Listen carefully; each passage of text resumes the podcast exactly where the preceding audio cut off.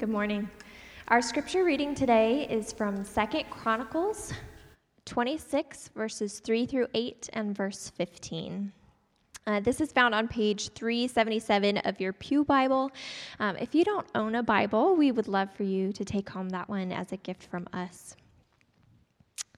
This is Second Chronicles 26, verses 3 through 8. Uzziah was 16 years old when he began to reign, and he reigned 52 years in Jerusalem.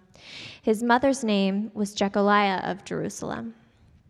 And he did what was right in the eyes of the Lord, according to all that his father Amaziah had done. He, he set himself to seek God in the days of Zechariah, who instructed him in the fear of God. And as long as he sought the Lord, God made him prosper. He went out and made war against the Philistines and broke through the wall of Gath and the wall of Jabneh and the wall of Ashdod. And he built cities in the territory of Ashdod and elsewhere among the Philistines. God helped him against the Philistines and against the Arabians who lived in Gur Baal and against the Maonites. The Ammonites paid tribute to Uzziah, and his fame spread even to the border of Egypt, for he became very strong. In Jerusalem, he made machines invented by skillful men to be on the towers and the corners, to shoot arrows and great stones. And his fame spread far, for he was marvelously helped till he was strong. This is the word of the Lord.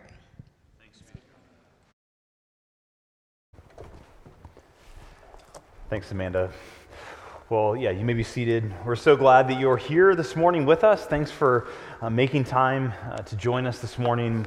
My name is Bill Gorman. I'm one of the pastors here at Christ Community. And again, we're really glad to have you here at the Brookside campus. And as we continue worshiping together this morning, I want to pause to pray as we look into this passage in the life of Uzziah. So, Father in heaven, thank you that you have recorded these events for us. Thank you for the human authors that you inspired by your Holy Spirit to communicate these words to us. We thank you for the men and women throughout the history of the church who preserved and translated these words, words of life to us. We ask now that your Spirit, the Holy Spirit, would be present, making them live in our lives. It's in Jesus' name we pray. Amen.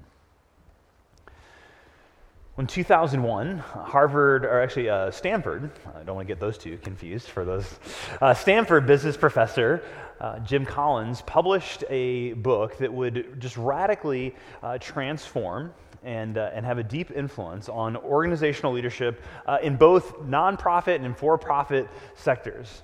And when uh, he published Good to Great, uh, this is still 20 years plus years later, is one of the most influential kind of business organizational leadership books that has that's been written.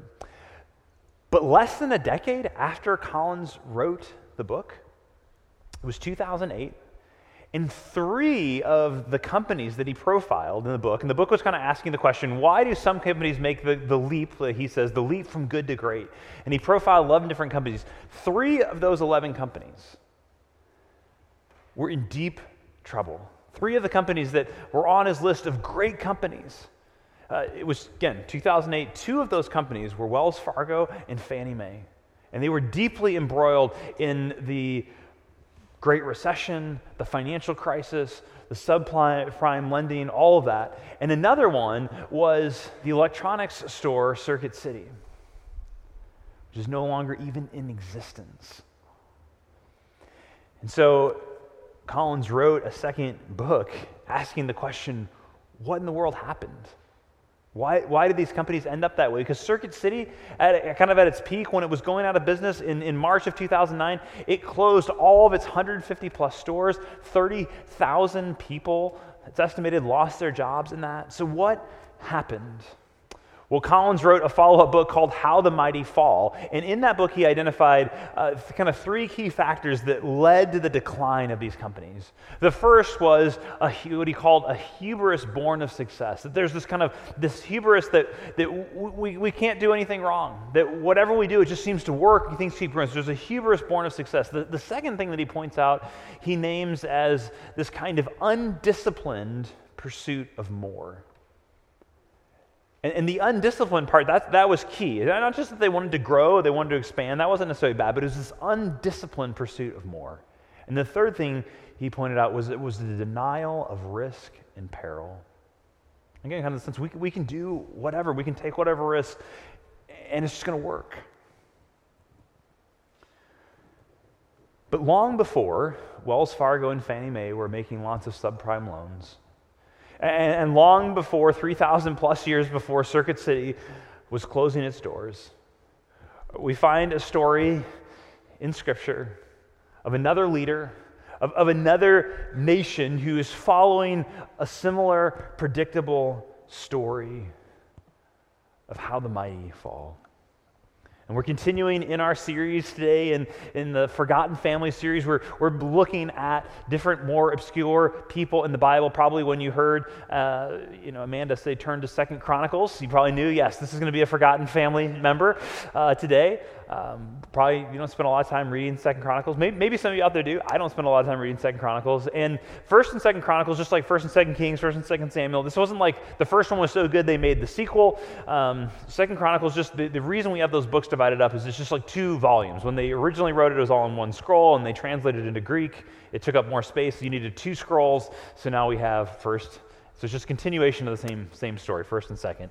Um, in, in that. And when we turn to that passage, and I invite you to do that today, to turn to Second Chronicles chapter 26. It's on, just a reminder, page 377 in the Pew Bible, if it's been a while since you've turned to Second Chronicles. Um, page 377. I invite you to look there. And there we find a ruler, a young political leader, who makes the leap from good to great. His name is Uzziah. His name is Uzziah. And he becomes king when he's just 16 years old. His dad had been captured and imprisoned in kind of a foolhardy uh, battle, war venture that he'd taken on. And so now at age 16, Uzziah finds himself in the role of king. This is chapter 26, verse 1. And all the people of Judah took Uzziah, who was 16 years old, and they made him king instead of his father, Amaziah. Now, if you're a student here this morning, uh, imagine be maybe maybe you're just about to turn 16 maybe you just turned 16 maybe maybe you're longing for the day when you turn 16 but you just imagine at that age of 16 that you are ruling an entire kingdom I mean, Uzziah, who, if he were alive today, would, would barely be able to get his driver's license, is handed the keys to an entire kingdom to lead. And I can only imagine what he must be feeling. There's lots of expectations. You know, yeah, Uzziah, he's a good kid, but will he be a great leader? And what we discover in verses 4 and 5 is, is that he is. I mean, you look at verse 4, and the Lord, and, and he did what was right in the eyes of the Lord, according to all that his father Amaziah had done. And he set himself to seek God in the days of Zechariah, who instructed him in the fear of the Lord and as long as he sought the Lord, God made him prosper. Again, he, he's young, he's inexperienced, he's weak, he's vulnerable, right? Can you imagine stepping into this role? You're 16 years old. There's probably all these other people who, who wish that they could have that role, could influence you. And in that place, in his weakness, in his vulnerability, he turns to God for help. Says he, he seeks God. And he also seeks out this counsel from, from a wise, uh, wise counselor, wise leader named Zechariah. Now, there's a number of different Zechariahs in the Bible. There's a, a book called Zechariah. It's not the same Zechariah. There's a New Testament character, Zechariah. This is different Zechariah. We, this is all we know about this Zechariah. But he's, he's a faithful advisor and counselor to this young king. And specifically, what the passage uh, tells us that Zechariah instructed Uzziah in is, is the fear of God. Now, I just want to pause for a moment and kind of take an aside because the fear of the Lord or the fear of God, it's one of those, uh, it's one of the most foundational kind of concepts, truths in the scripture if we want to relate to God rightly, but it's also the one that I think is most difficult to understand, most tricky to understand. Are we, are we supposed to be afraid of God? How does that relate to his love and his mercy? Um, and I, I, wish we had time. We don't have time to go deep into that this morning, but if you want to kind of wrestle with what does it mean to fear God, uh, the book Rejoice and Tremble The Surprising Good News of the Fear of the Lord by Michael Reeves is a fantastic book. It just came out this past year.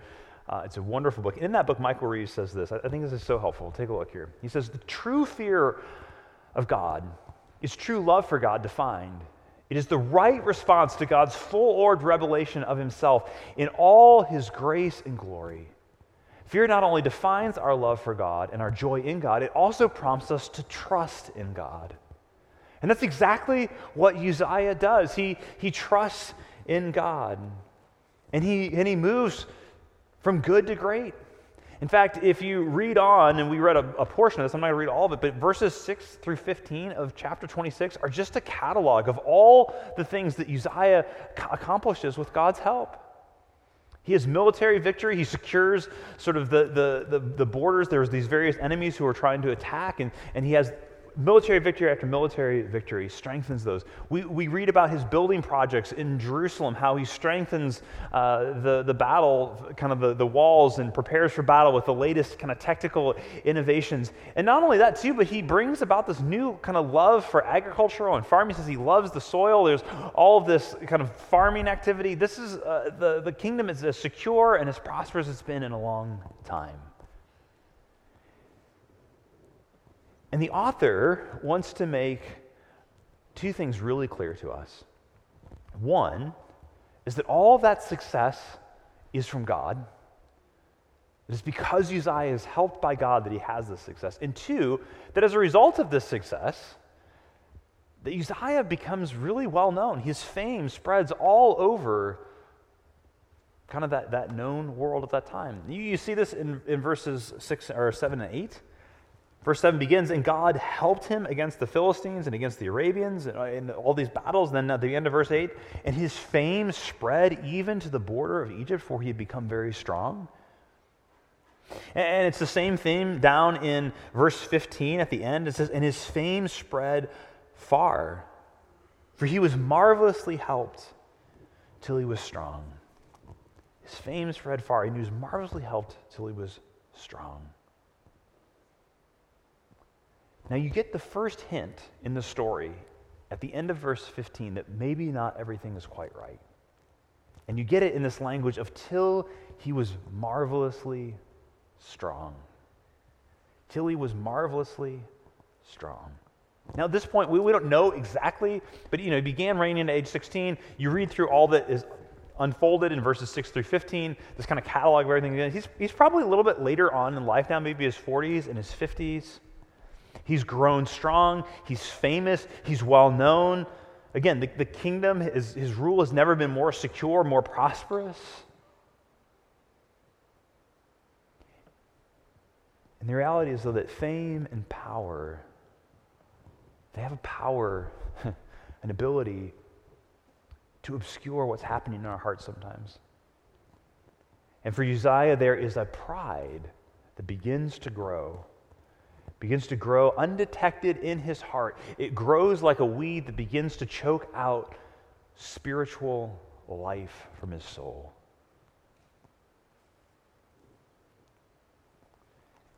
Look at verse 16. This is where the whole story turns. And here's the thing as the pride starts to grow, so we see unfold in verses 16, 17, 18 on down, is that he begins to push against boundaries. He begins to push against limits. He begins to take on things that are not his to take on. And has devastating effect. Verse 16, take a look. But when he was strong, he, Uzziah, grew proud to his destruction. For he was unfaithful to the Lord his God and entered the temple of the Lord to burn incense on the altar of incense.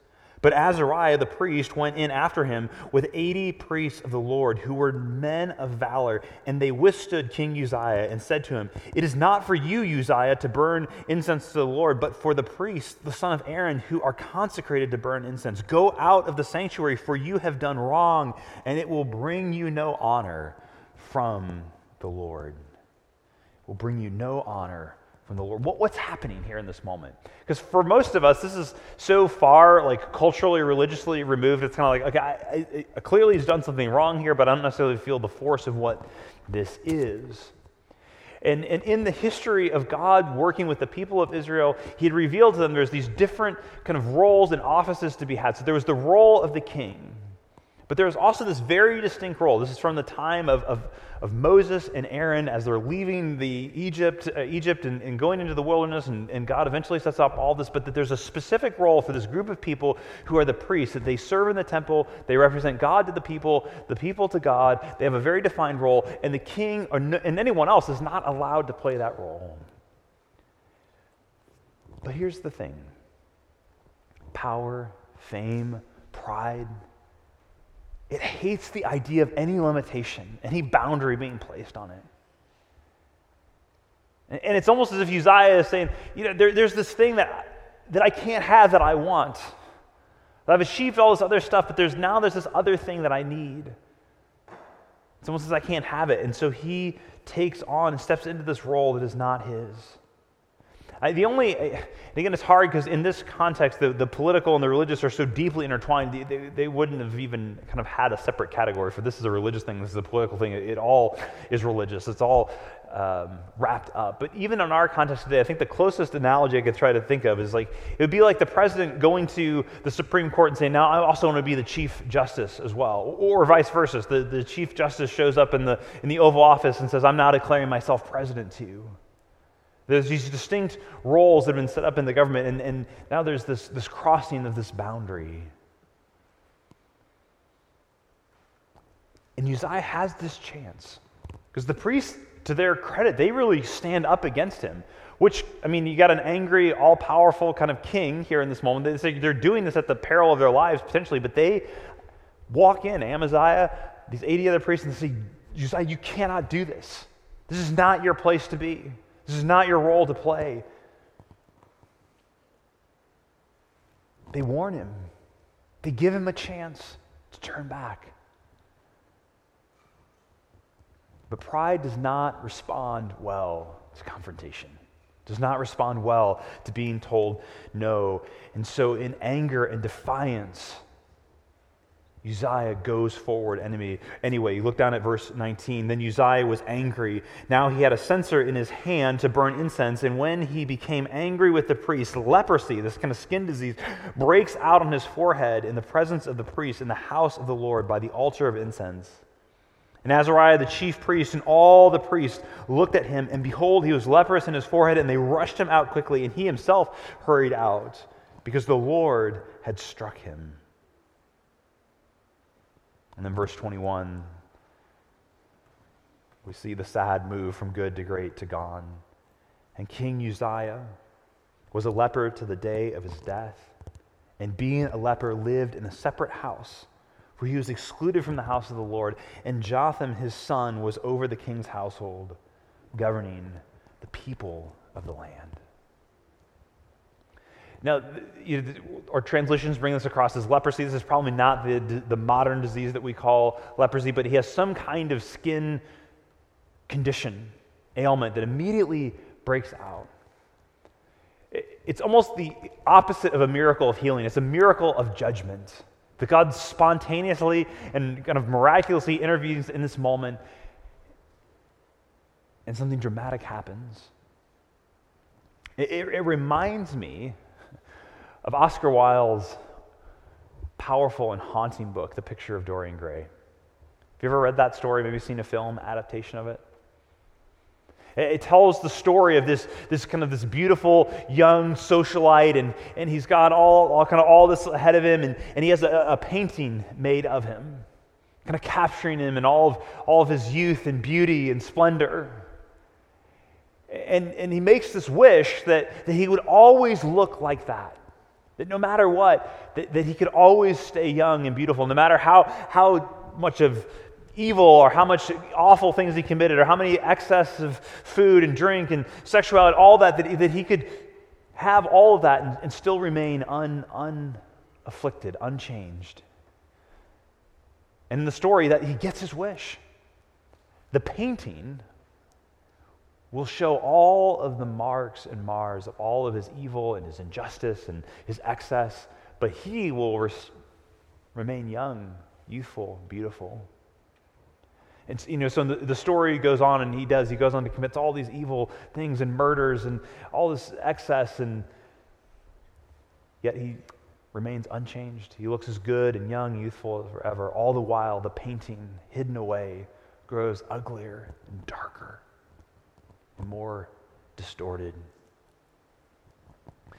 In 1943, MGM Studios uh, commissioned Chicago artist Ivan Albright to paint for their film adaptation of The Picture of Dorian Gray, the picture at the end of the movie.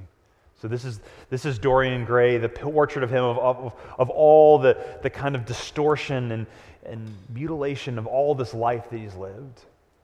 And that 1943 film adaptation is all in black and white except for the final scene where the picture is revealed of what Dorian Gray actually looks like. And it's shown in Technicolor. And this is the painting. It's still actually on display. You can find it in uh, the, the Art Institute in Chicago.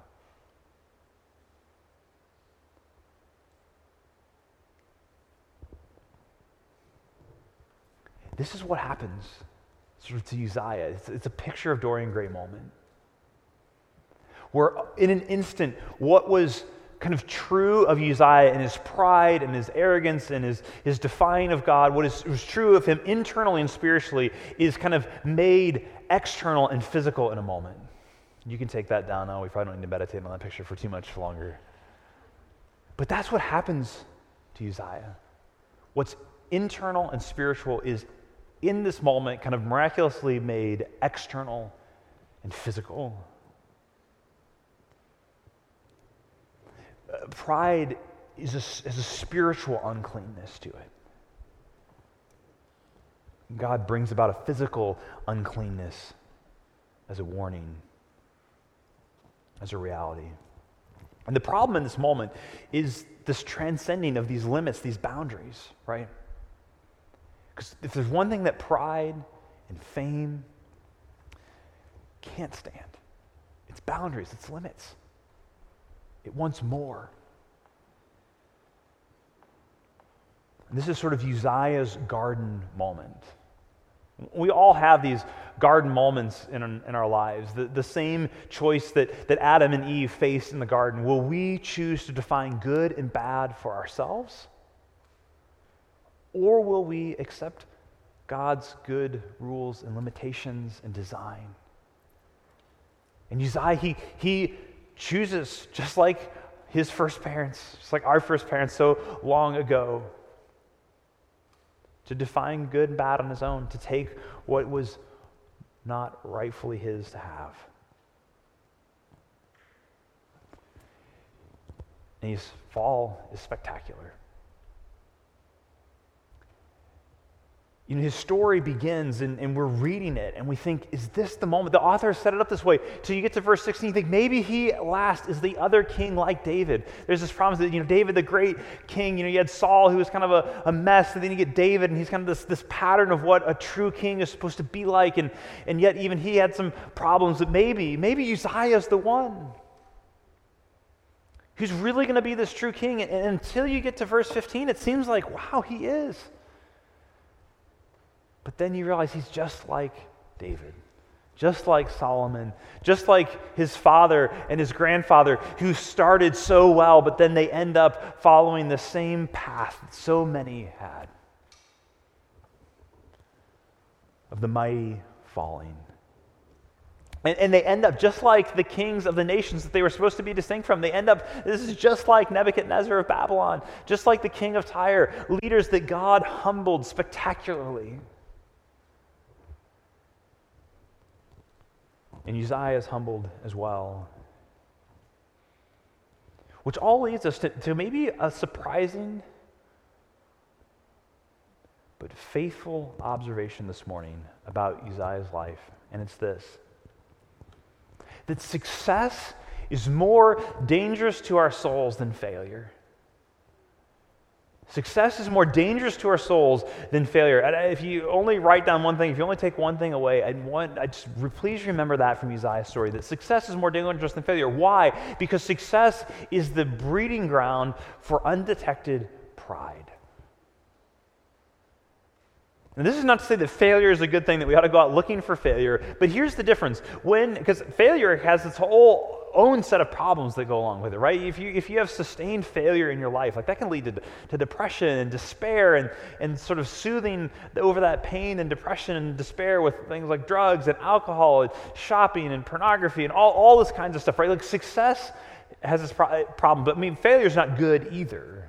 But here's the difference. When you're in that place of experiencing failure, you aren't under the illusion that things are going well, that you have it all together, that you're in control.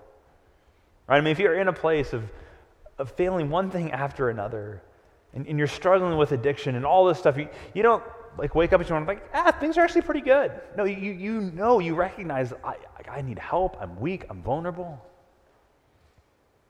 It reminded me of a, a, kind of a snarky greeting card I saw in a store the other day. I got a picture of it here. Um, it, says, it says this It says, I, I would say that I'm absolutely crushing it at life, minus not having very much money and constantly making bad choices. But when you're in that place, like, you, you like pride's not growing, right? You, you understand, like, this, things are not going well. But when you're in seasons of great success, it is so easy to not see pride growing. Right? It doesn't say when Uzziah was, was weak and vulnerable, he grew proud to his destruction. No, it was when he became strong that he grew proud to his destruction. Pride blinds you to even its own presence in your life. This is the tricky thing about it. In fact, actually, Jim Collins, in his analysis of all this, he, he points this out in How the Mighty Fall as he looked at these companies. Take a look at this, what he says. He says, Institutions can be sick on the inside and yet still look strong on the outside. Decline can sneak up on you, and then seemingly all of a sudden, you're in big trouble.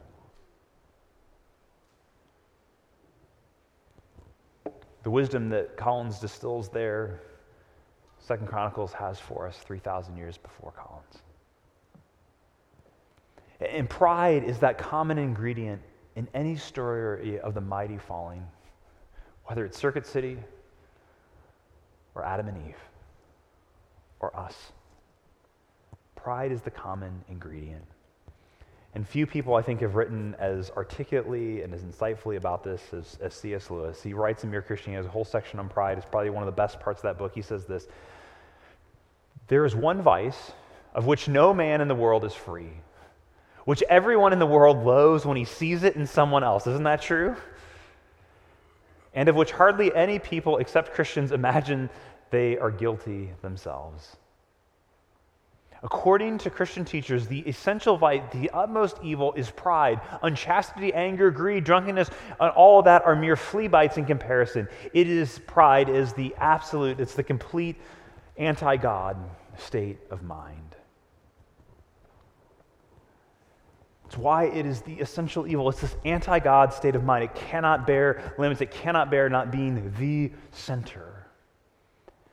So, as we reflect briefly here at the end on this story of Uzziah's life, I, I want to point out three insights about how pride grows in the midst of Uzziah's success. It ends up being so much dangerous, more dangerous to him than failure. And, and what we're going to see is that pride forgets, pride ignores, and pride rejects. The very first thing that we see in Uzziah's story is that pride forgets God. And this is what happens before any of the other stuff in his story unfolds. Pride forgets God. Because the author is so clear that it's when Uzziah grows in fame and in power that he begins to fit, forget God. But also, the author could not be more clear in this, in this brief narrative in pointing out again and again that it is God who has helped him to get to where he is. I love the line in verse 15. He had all this because he had been marvelously helped by God. Saying the only reason that he has gained these places of fame and influence and power and success is because he has been marvelously helped by God. Now, I don't think most of us here are kings who are ruling over empires, but all of us, if we're here a beating heart in our chests, and breath in our lungs, and clothes on our backs, and, and food in our bodies, we have all, friends, been marvelously helped. Even if you wouldn't call yourself a Christian, even if you have questions about the existence of God, I think we can all acknowledge at one level that because of our, our parents, the opportunities that we were given, or the neighborhood that we were born in, whatever it might be, that we have all been marvelously helped by God. And yet we are so quick. How often do we, do I, fail to give thanks and give gratitude for even those most basic things a place to live, clothes to wear. How easy it is to functionally live a life that says, I'm self sufficient. That, that, I, that I made this, that, that I'm self made, that this is all a result of, of, just, of just me doing it, working. We've all been marvelously helped. Here's the thing pride is always God forgetful. Dietrich Bonhoeffer was a Lutheran pastor in Germany during the rise of Adolf Hitler, eventually lost his life uh, trying to defeat Hitler. And he wrote a book on temptation. And he, and he points out that in the moments of temptation, there's always a God forgetfulness. Look, look at what he writes here. He says, It makes no difference whether it is a sexual desire or ambition or vanity or desire for revenge, our love of fame and power or greed for money at this moment, he means at the moment of temptation, God is quite unreal to us. He loses all reality. Satan does not here fill us with hatred of God, but with forgetfulness of God. How true. I mean, that, that rings really true in my own experience. Not a, not a hatred of God in those moments of temptation, but God just doesn't even enter our minds. There's a God forgetfulness in those moments of temptation. So I wonder as you look back in your life, where are the moments when, when God has seemed the most absent, the most unreal? The, maybe, maybe it's when you go into work. It's just a, maybe work in a place that just feels like a really godless place. I don't know. Maybe there's a lot of competition or even practices that aren't you know, sort of the most ethical, and you, and you just feel like in that place, like if I'm going to make it here, I just kind of got to set this this God thing to the side, and I just got to survive there. Uh, or, maybe it's in, in, in parenting, or maybe it's in an argument with your spouse, or, or maybe it's in the classroom at school, or, or when, you, when you're with a particular group of friends on the weekends, or I, I don't know what, when that space is, but rather in the future than, than being condemning and shaming of yourself after a moment of, of giving into some kind of temptation, would you just be curious about when, when in the progression of all that, when did I start to forget God? When did he start to seem unreal? And begin to learn from those moments. Where, where are those moments when I'm inclined to start forgetting? Because when God is most unreal to us, it, it leads to the second thing that, that pride does, and that is that pride ignores limits. Because when we begin to forget God, we begin to ignore our limitations that we have been created with. Again, the most fundamental limitation that we have is that we are creatures. This is the fundamental thing that the Christians say is true about, the, about reality that there are creatures and there is a creator, that, that there is a God and that we are not Him. But when we begin to forget that God exists, functionally in the moment, we also begin to transcend limits, push against boundaries. Again, Uzziah had been entrusted with so much. He'd been given so much. He'd been heart, helped so much. And yet it wasn't enough because it never is for pride. Pride never is going to have enough, it's never going to be satisfied. And so he pushes past, pushes against boundaries, transcends lines that he was never meant to. But it seems comprehensible because God becomes unreal in those moments. And he slams himself against those limits again and again. And it's hard because pride can never rest in the goodness of being a creature. Can never rest in the goodness of saying, you know what, at the end of the day, like I, I don't have to be sovereign. I don't have to be in control. God has that role. It always is striving, pushing. So I wonder what limits are you chafing against? I think one of the, the big ones for us is just the limitation of time. Like we're, we're, we are not timeless, infinite. We, we all have 24 hours a day. We all have seven days in a week. And yet, how many times do we try to transcend that limit by moving faster, by cramming one more thing in? Which, which often then leads us to ignore or blow past a second limitation that we have, which is the limitation of need for sleep, that we're creatures who, who aren't able to just stay awake all the time. We need rest. We need time off. We need seasons of withdrawal. But we tend to ignore those limitations culturally often. And say, if I can just wake up a little bit earlier, maybe if I can stay up a little bit later, I can squeeze one more thing in. And sometimes, our, maybe another big limit I feel like we ignore is just financial limitations. That we're, we're not satisfied with, with the, the income that God has provided for us in this moment, in this season. And so we, we want to transcend, we want, and we just think if we can get a little bit more, then, then we would be happy. And so we transgress that limitation of, of our salary, of what's in our checking account, and we take on debt, things we can't afford which then often perpetuate, perpetuates this vicious cycle because now it's like, well, now I need to work more. I need to get a second job, which means I don't sleep. I don't rest enough. And here's the thing ultimately, we don't break those limitations. We end up breaking ourselves as we just continually to run into them. You kind of kind of push them like a like a rubber band, but they bounce you back because you know, if you, you don't sleep long enough, you start getting sick, you get a cold, you get a sinus infection. Not that I, I've experienced that personally, but I hear that can happen if you don't sleep enough right? You end up in debt. You end up haggard and rushing. We break ourselves on the limitations. And then the third, final thing here is that pride also rejects correction. Because pride, it not only forgets, it ignores and it rejects. Pride cannot see, and this is, I think, the hallmark of pride. Pride cannot see how it could possibly be wrong. And it angrily rejects even the most loving, even the most gentle, even the most winsome suggestion that it might need to change, that it might need to grow, that it, that it might not see everything clearly, that it, that it might have some way it could be better, grow. It just can't even handle, it can't conceive that it could possibly be wrong. The slightest suggestion that there might be need of an attitude adjustment.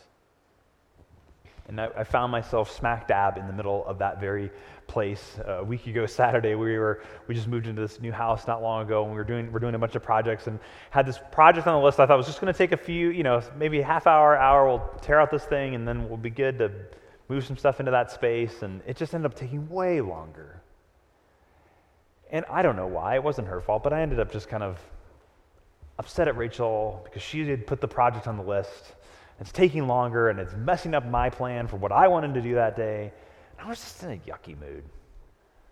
And Rachel, in, in true, like, this, there was no snark, no gentle, you know, no, no, she just gently and kindly and just said, You're actually, like, you're, Bill, you're ruining your own day. Like, you could be enjoying a nice day with your family. It's like, just is what it is. Like, this project didn't go how we thought it was going to go. And I just, I wouldn't, I mean, I knew she was right, but I just, I, I couldn't hear it. I didn't want to hear it. So I kind of went off to the hardware store to get more drywall patch and more whatever and keep doing this thing. And I just wanted to stay in that place. Pride can't hear correction. So I just wonder who do you, whose voice do you need to hear? Who is God in his love and his mercy and his kindness to you, who has God placed into your life? It might be someone you don't even like. Actually, it's probably somebody that at least you don't like this part about them, but, but they've called you to be better or pointing things out that need to change. Maybe it's a friend, it's a counselor, a boss, a pastor, a parent, a child. Parents, could it be that our children have something to say? Do we need to hear?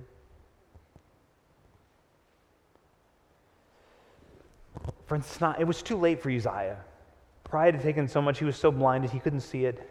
But it's not too late for you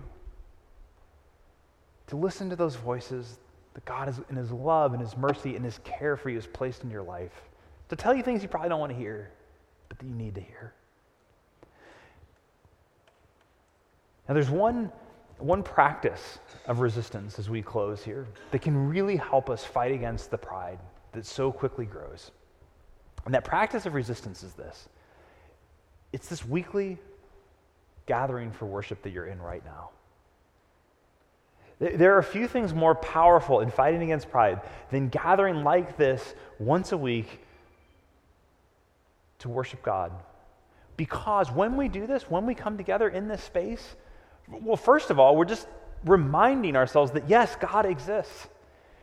In a world and with hearts where we are so often God forgetful, the practice of gathering with other people who can remind us in song, who can remind us in, in teaching the scriptures and confession that God exists, that He's real, that He is present, that He is here, that He is the most real, real thing that there is, helps us fight against pride's God forgetfulness. It also is a place where we're wonderfully and joyfully reminded of our limitations as creatures and that we don't have to be creator. We don't have to run it all. We don't have to be in charge of it all. We don't have to, to carry the weight of the world. That, that God actually is doing that himself. And he never meant for you. I mean, so much worry and fear and anxiety. Yes, there are, there are kind of clinical expressions of those, but so much like kind of the everyday nature of that comes from us just trying to control and carry things that we were never meant to or never could carry or control. And when we gather here in this space, we can, we can sing songs like, Holy is the Lord. We can remind ourselves that God is the one in charge. He's not asked us to carry those things, and we don't need to. And it's a place where, again, in song and confession and teaching, that we can, we can hear words of correction. We can hear words of encouragement to, to deepen, to grow, to change. And it's where we can hear, friends, the good news. The good news that we don't have to prove ourselves. Pride always has something to prove what happens with Uzziah. He tries to prove his own worth. He tries to be his own mediator. Again, the role of the priest was to go into the temple and to represent the people to God and God to the people, to be this mediator. And he says, I'm going to do that for myself, essentially saying, I'm worth this. I am powerful enough. I'm worthy enough to do this. And we all, we don't try to burn incense in a temple typically, but we still do the same things. We try to say, I, I can be my own mediator. God, I am good enough. I am worthy of your love. I am worthy of success, of promotion, of having a spouse, of having whatever it might be, we're constantly trying to prove that we're worthy. And it won't work and it will crush us. But we have someone, the true priest, who's also the true king. And Jesus, these things unite all together in one, who gave his life for us, who reveals our infinite worth, not because of anything that we have done, but because we're made in His image and He loves us and He gave His life for us. And we are worthy and we don't have to prove, we don't have to strive anymore. And that united to Jesus by faith, we are ushered into the very presence of God. And by the Holy Spirit, God is actually present in us. And as we delight in His presence, we joyfully and just with great, effusive praise are able to let go of all the pride and enjoy God for who He is. Because when we become self forgetful, in the best sense of that, we're just able to enjoy God and our place as creature. It's what He has for us. Let's pray. Father, I'm acutely aware in this moment I, I just I feel very vulnerable having just preached a message on pride. and stated to everyone in this room that pride is blinding. So I pray for myself and, and everyone else that you would show us. Be, be merciful, be gentle, gentle, Lord, we pray, but show us, show me the places where pride is pushing you away, where it's infected our souls, where, where it's keeping us from enjoying you, where, where it's making us a miserable people to be around. Lord, would we be quick to hear those who would want to help us grow? And would you bring those people in so that we can enjoy you and let go of everything else that we're trying to prove? And we ask this in the name of Jesus, who is our worth, our only boast, our only hope. By the power of the Holy Spirit, you can make these things true in our lives. In Jesus' name, amen.